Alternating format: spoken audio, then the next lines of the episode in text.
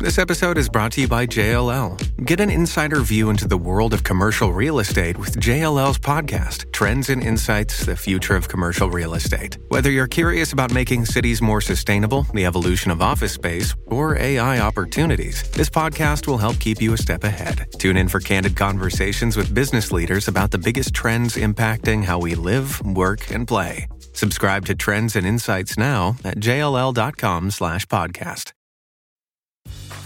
Grey's Anatomy, the most iconic binge-worthy drama is back, along with answers to the biggest cliffhangers. Will Teddy survive? Will Jo and Link finally find happiness together? Meredith returns along with fan faves like Arizona. You can now stream every episode of Grey's ever on Hulu and new episodes next day. Watch new episodes of Grey's Anatomy Thursdays at 9, 8 central on ABC and stream on Hulu. Well, we're back for a second episode. We made it this far. Yeah. Both sets of our parents said they loved it. That's absolutely right. So by popular demand, episode two. Here we are. And this week we're going to have a bit of a chat about CBI, 28 billion, Dragon's Den. Just some really interesting stuff to kind of um, get into. Probably the biggest business political news of the week was the fact that the CBI have settled with the former Director General, Tony Danker. Uh, we're not going to get into all, all of that. But I do think there's an interesting question about what the CBI is for now and what will it be for under a Labour government potentially later in the year. Yeah, it's it's a really interesting question, and you and you're right. We should we should absolutely just jump over the legal minefield of various law lawsuits that are hanging over the CBI and around. I mean, what what a mess that all was. So we don't need to sort of pick over over the demise of the CBI, but we should have a, a bit of a conversation about its kind of re-emergence. Um, and I think some businesses that that, that, that ran away from it um, last year have come back into the fold, and I think government is starting to take their calls again, Yeah. um, which you know, uh, it- which is important because the the membership of the CBI needs that kind of public voice and private engagement uh, on its behalf. Um, but it but it does raise the question about w- what is the CBI going to do now that it's sort of being allowed back into the party. Um, and it's, it it, I think it's a really important topic because the membership of the CBI uh, is they like to talk a lot about how they have businesses of all sizes and sectors, and that's fine, and um, and it's you know it's true. But but basically, what I think most people think of them as is, is the voice of large business. Yeah. and um, and that's a really really important constituency in our national debate in our economy and I don't think they should shy away from that. And it feels like the CBI you know they're sort of behaving like a think tank. You know all they want to do is talk about green economy this and you know green prosperity that and, and you know, there are enough voices on that topic and uh, actually I think someone should just be more robust and confident in in representing the very kind of real and important interests of the biggest employers, the biggest whether they are manufacturers, financial services groups, um, etc. You can't just you know pretend that you're just the voice of you know sort of entrepreneurship and medium-sized businesses because a there are there are groups who, who really are the voice of those entities um, and b as i said big business deserves to have somebody with some confidence and some swagger and some clout Yeah. representing its interests Completely. And I saw that that they've claimed they used to claim they spoke for 190,000 businesses, um, which I always thought was sort of a bit. You know, you can't claim to speak for that many people of that many different shapes and sizes. Now they say they speak for 170,000, um, and I just think it's still a little bit, you know, far fetched to be able to speak for that many people, and it's become very everyone's in favor of small business, right? And everyone likes startups and entrepreneurs and that side of things. But I do think that big business is lacking a bit of a, a voice and needs somebody to say that big business is a good thing. And I do think that actually there is an argument to say we're only going to speak for 100 or 1,000. You know, they employ this many million of people, add this much to the economy, um, rather than trying to sort of do this kind of catch all element of it, which I just think is, is quite difficult to do. And particularly as these groups get smaller and get more kind of niche interests, that actually their niche should become big business. I think that would be a, a better space for them to kind of play in, and it will be really important under a Labour government for big business to have a proper voice at the table. Yeah, uh, the, the difficulty that groups like the CBI have, I mean, we experienced it you know, a little bit during our time at the IOD, where you might want to take an institutional position which is supported by some members or, and is less enthusiastically supported by other members, but on the whole, you sort of know the territory you're in. And the CBI, by its nature, will struggle more with that Yeah. um, tension because, for example, they will have major uh, high street retailers. Um, uh, on their membership, uh, and they will also have you know major digital retailers like Amazon on their membership. And I know the sort of tension that exists between um, those kind of members when it comes to the CBI taking a view uh, on things like. Um, you know, digital transaction taxes or business rates um, on the high street, etc. There will there will be a tension between different parts of its membership because its membership is is is so big and so and so diverse. But it has these you know huge companies represented, um, and how they interact with a Labour government, if there is to be one, is really really interesting question because we've already seen the CBI has a, a new president uh, Yeah. in Rupert Soames, uh, you know, an ex- extremely well known and, and experienced uh, business figure um, from the city.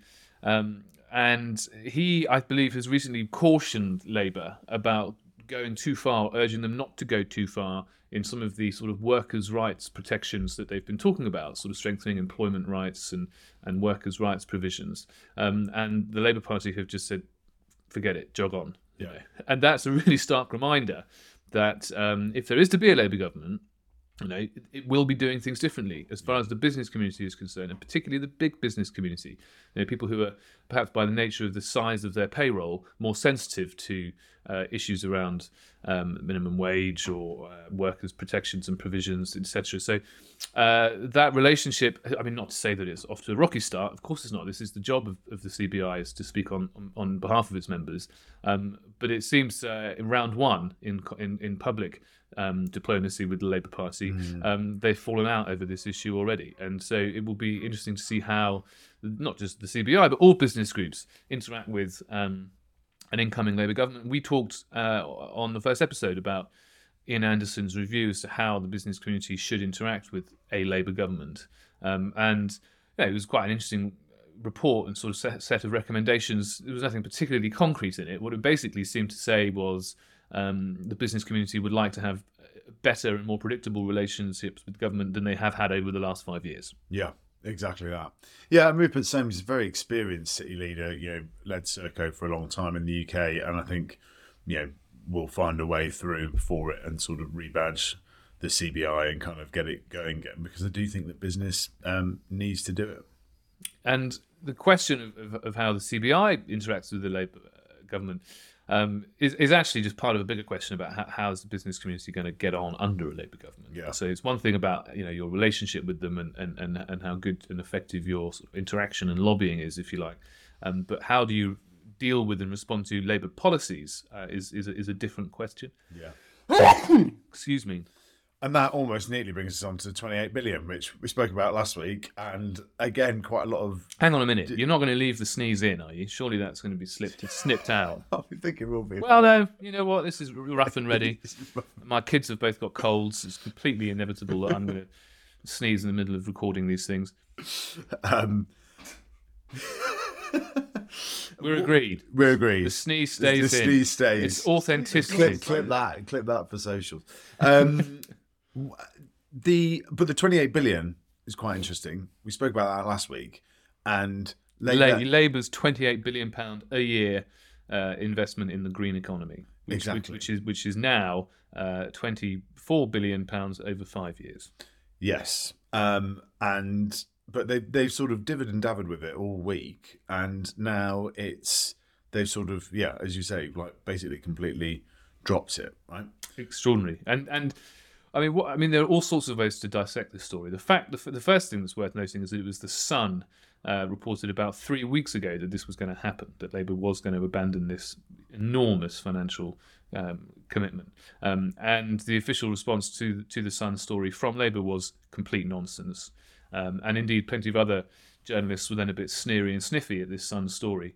um, taking Labour at their word when they said the story was nonsense. The story was not nonsense. And when, uh, you know, within the last two or three days, uh, the Labour Party has confirmed that they are going to abandon this this this totemic commitment.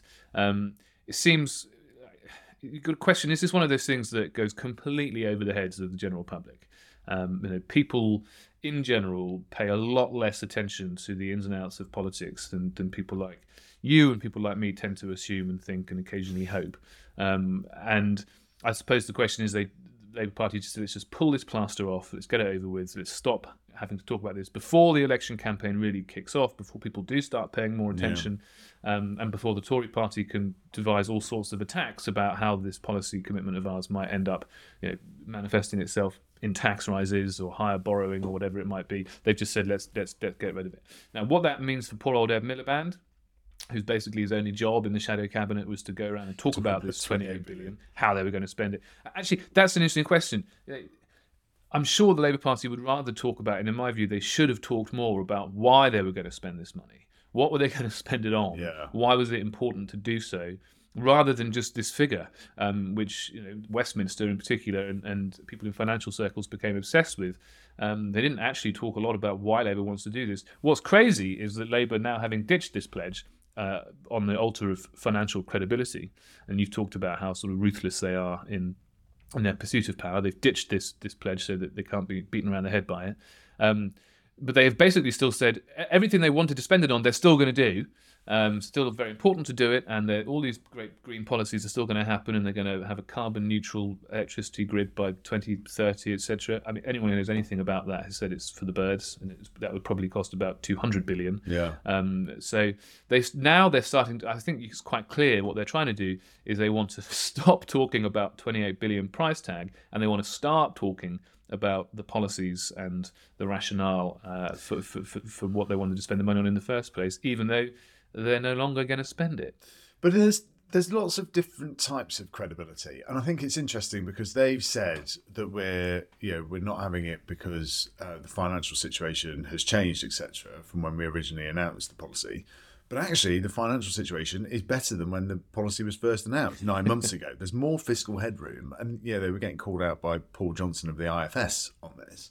And you just think, well, actually, you know, it's all very well sort of being completely ruthless for power, um, but you have got to have some things. You have got to get your party marshaled and excited about what they're actually doing and what they're what they're going to do. And at the moment, it comes back to this point that we keep saying of no one really seems to know what Labour's going to do, and it's fine to shrink the target and all of that that we talked about in the first episode. But actually, you have got to go to the country with like, this is how it's going to be different. This is how it's going to be better. It's not just enough to say, you know, we're not these guys. Like mm. you will have to find something to get people excited about. And at the moment, they just don't have that.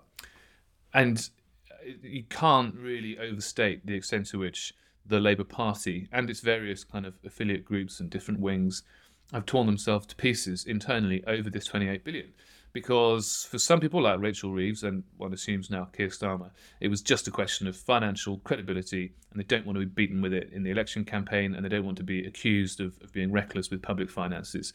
Um, there are a huge number of other voices in the Labour Party and the wider Labour movement for whom this wasn't just a question of, of financial uh, credibility or even viability. It was a a major, almost sort of philosophical mm. um, commitment and a and a, and a, and a project and a, and, a, and um, a sort of a statement of the state's capabilities and what a Labour-run government would do and believes in.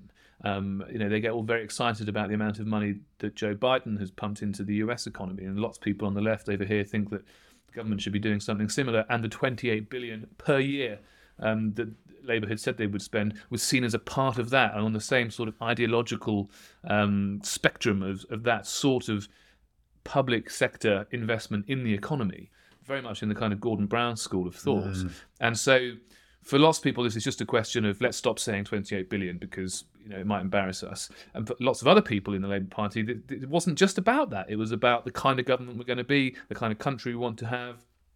Personally, you know, I, I think people can overstate the um, the wisdom or the benefits of, of state expenditure is to sort of try and um, pump the, uh, the the real economy, if you like. But but that's a philosophical debate for another day. But in the Labour Party, it's a huge argument that, that, it, that it does not end with um, Rachel Reeves saying we're no longer going to commit to 28 billion because we can't afford it. Yeah, exactly that.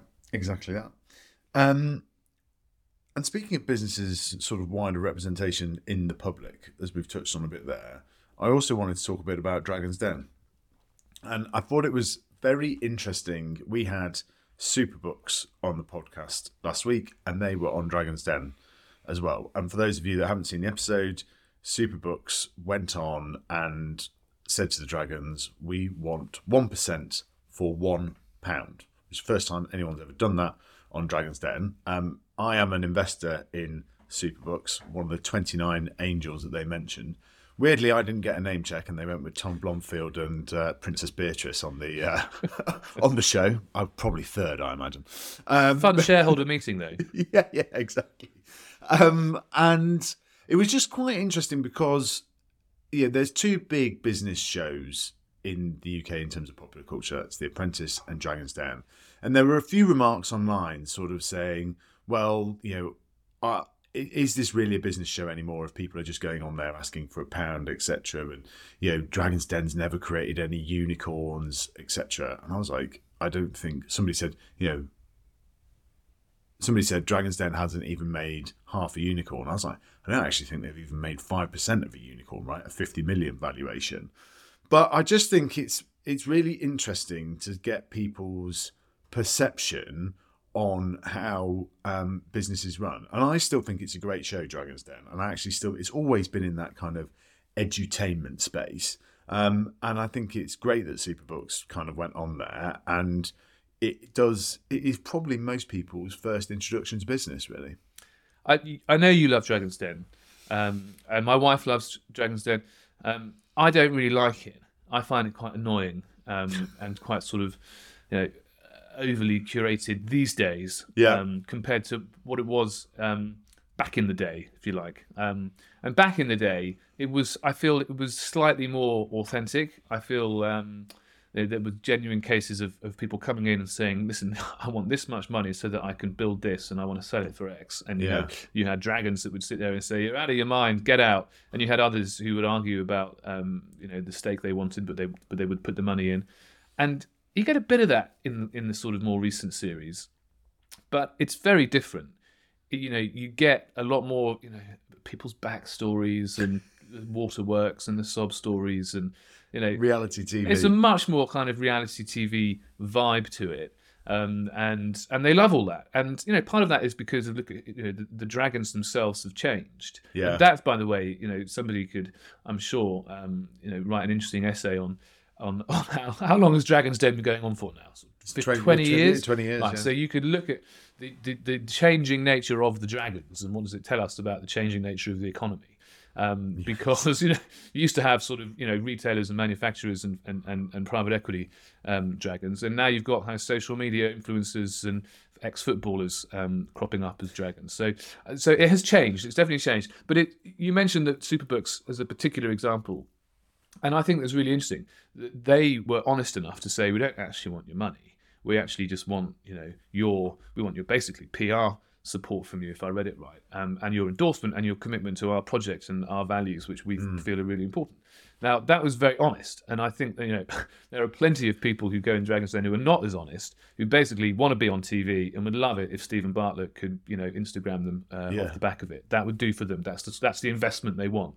Um, and so, uh, to me, I find it slightly twee on occasion and, and slightly annoying.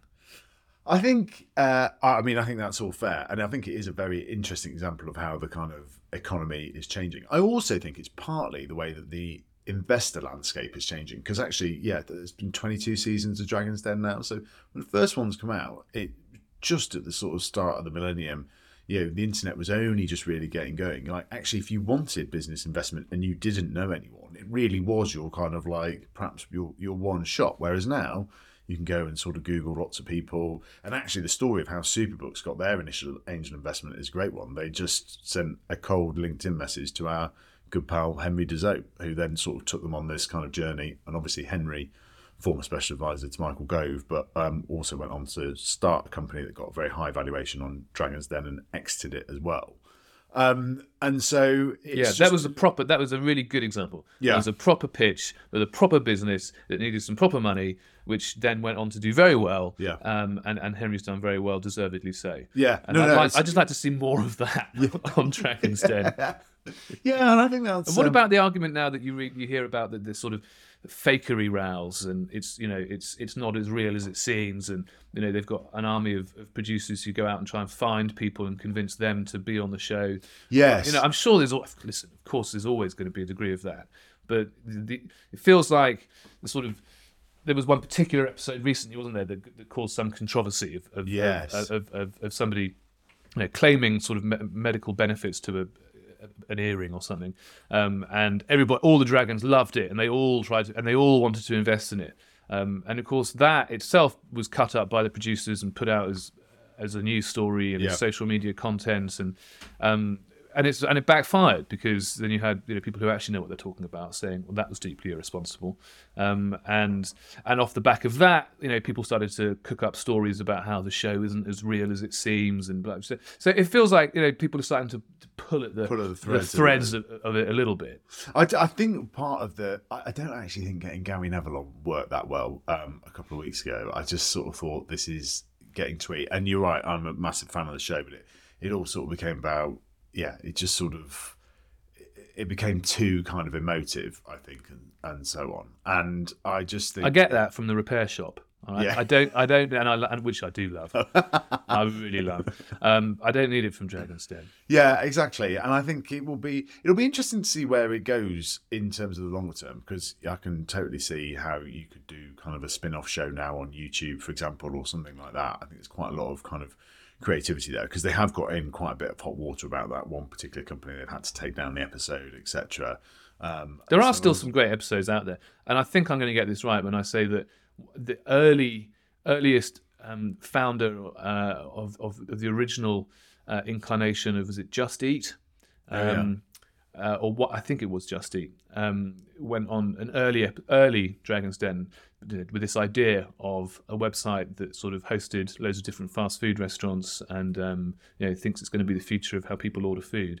And basically, one by one, every dragon just said, "This is rubbish. That's never going to work. Why? You know, I know the phone number of the rest of my local Chinese. Why on earth would I need to go through your website? This is crazy." And they and they they all threw they threw him out of the den. And uh, whether whether the guy in question is anything to do with with Just Eat as it is now, I don't know. But as an original idea, um, it's it's quite nice to see when the dragons get it so wrong. Well, there were a few. Of course, there was a Tangle Teezer, wasn't there? And there was the wine in a um, wine in a cup to be sold in the supermarket as well, which was completely derided. Which yeah, now is a is a, A staple of every train ride. yeah, exactly. Morning commute. what about the other business show? You you mentioned The Apprentice. Oh, I just now you don't feel as warm to The Apprentice uh, as you do Dragon's Den. no, I don't because I think it really is the sort of worst example of business and what the worst caricature, sort of leaning across a table, shouting at people that they're fired. I just think it's just a terrible depiction of it. And When you fire people, do you do you just whisper it? yeah, exactly. To say it's over. Just try and get it, move it on. But I just I, I find it quite. um It's just so aggressive. I find, and obviously it's kind of made for TV, but I don't even think it's that good a TV really, to be honest. And I just think it's it shows business in a really poor light. I mean, I saw the Lego movie the other day, and it, the bad guy in the Lego movie is called Lord Business. And for somebody that works between business and politics, this is pretty. And, sort and who loves Lego? it was Lego. I just found it really It's a great film, though. It's a, it's, a, it's a fabulous film. Um, we will come back to talk about The Apprentice, but you're right. The Lego movie is great, but the villain in it is Mr. Business, uh, who's got you know evil plans, um, and that is very often the case. And um, our friend Matthew Elliott, now Lord Elliott, uh, gave a really thoughtful speech uh, a couple of months ago uh, where he launched his new project, the Jobs Foundation, which um, you know, I would recommend to everybody because apart from anything else, it wants to make a positive case for business um, of all sizes and employment and jobs in particular, a very, very positive case for them. And so he launched by giving a, a really thoughtful speech that took apart precisely the issue you've just raised about how is business represented in films and in popular culture, and why is it so often why are they portrayed as the villains or you know whose motivations are always to be questioned, um, and and whose contribution to society is is is you know is not positive, and there are many cases, and in fact, I think you know huge amount of, of academic research, particularly in the US, has looked at this very question. Um, and Matthew's speech was was was a really good um, you know counter argument to mm. that. Um, but The Apprentice is an example that, that does play into that narrative, and because it is because it is just a ridiculous program full of Love Island rejects, um, you know, and the, the the, the original premise I thought was quite good. People want a job; it's a well-paid job, and we're going to make you jump through all these ridiculous hoops to get it. Appreciate the format's changed now; it's more about who gets investment for their business. It was my biggest bugbear with The Apprentice is the fact that it's not until I mean, as far as the viewing public is concerned, and you get the impression that it's the case for Alan Sugar and others, is it's not until he's whittled all these half-wits down to two or three that he then asks them what their business idea is. Yeah, yeah, that, yeah, that, exactly. That he's going to invest in, and you know, some of them have done quite well. Most of them are absolute, you know, pile of rubbish. Um, but it, it's so manufactured and it's such nonsense. Uh, imagine imagine going for a job interview and you know and and somebody says, yeah, you're quite a credible candidate. Um, uh, what I want you to do though for me is to go away. And I'll give you a day and a half, and I want you to um, devise uh, and film an advert for uh, a new kind of dog food. And you go, what? What's that got to do with the job I'm applying for? And he goes, well, just do it.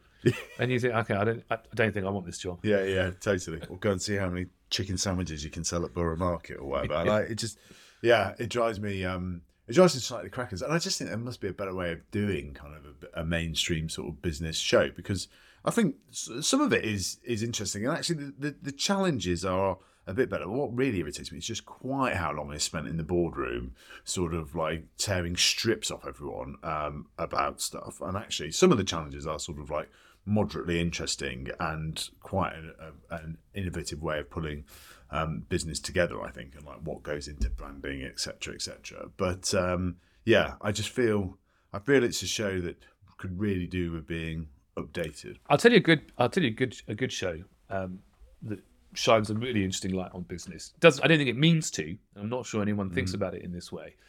But if you watch Inside the Factory, yes, with Gregg Wallace, Yes. Um, you know, that is not presented as, a, as making the case for business, but whether it intends to or not, it makes the case for incredibly efficient manufacturing, supply chains, innovation, keeping your costs down, uh, you know, your logistics, your distribution, whatever particular episode it is, um, whether the, the factory in question is making jeans or uh, yeah. M&Ms. Uh, it's an extraordinary showcase of, of very often the most efficient kind of pinnacle of um, of manufacturing, which is a huge part of our economy. Um, so I, I, think uh, inadvertently shows like that can be really interesting. Um, and I don't think it would ever occur to Gregg Wallace or any of the producers to to talk about yeah. the sort of you know hidden hand uh, and the sort of you know great economic forces that have en- enabled these factories to do what they do. But but because I'm a bit weird, that's what I think when I watch it. Yeah, yeah, that's it. That's exactly where my mind goes with this stuff as well. There's quite a good show on Channel Five recently as well, a three part series into Greggs, and I just found it fascinating about how that has become you know how they basically scaled the business. You know, yeah, I, I was yeah. sitting there thinking, "Gosh, it's really interesting scale up." And actually, you're right. So it's always around Christmas time. Uh, you know, there'll be a, an ITV show like Inside Tesco's or Inside yeah. Lidl or something, and it shows you again. These are incredibly well-run businesses. I mean, phenomenally well-run businesses. And I, I did quite a lot of work um, for or, or, with Tesco's leadership for a couple of years in in, in my most recent job, and um, and I got to know them very well.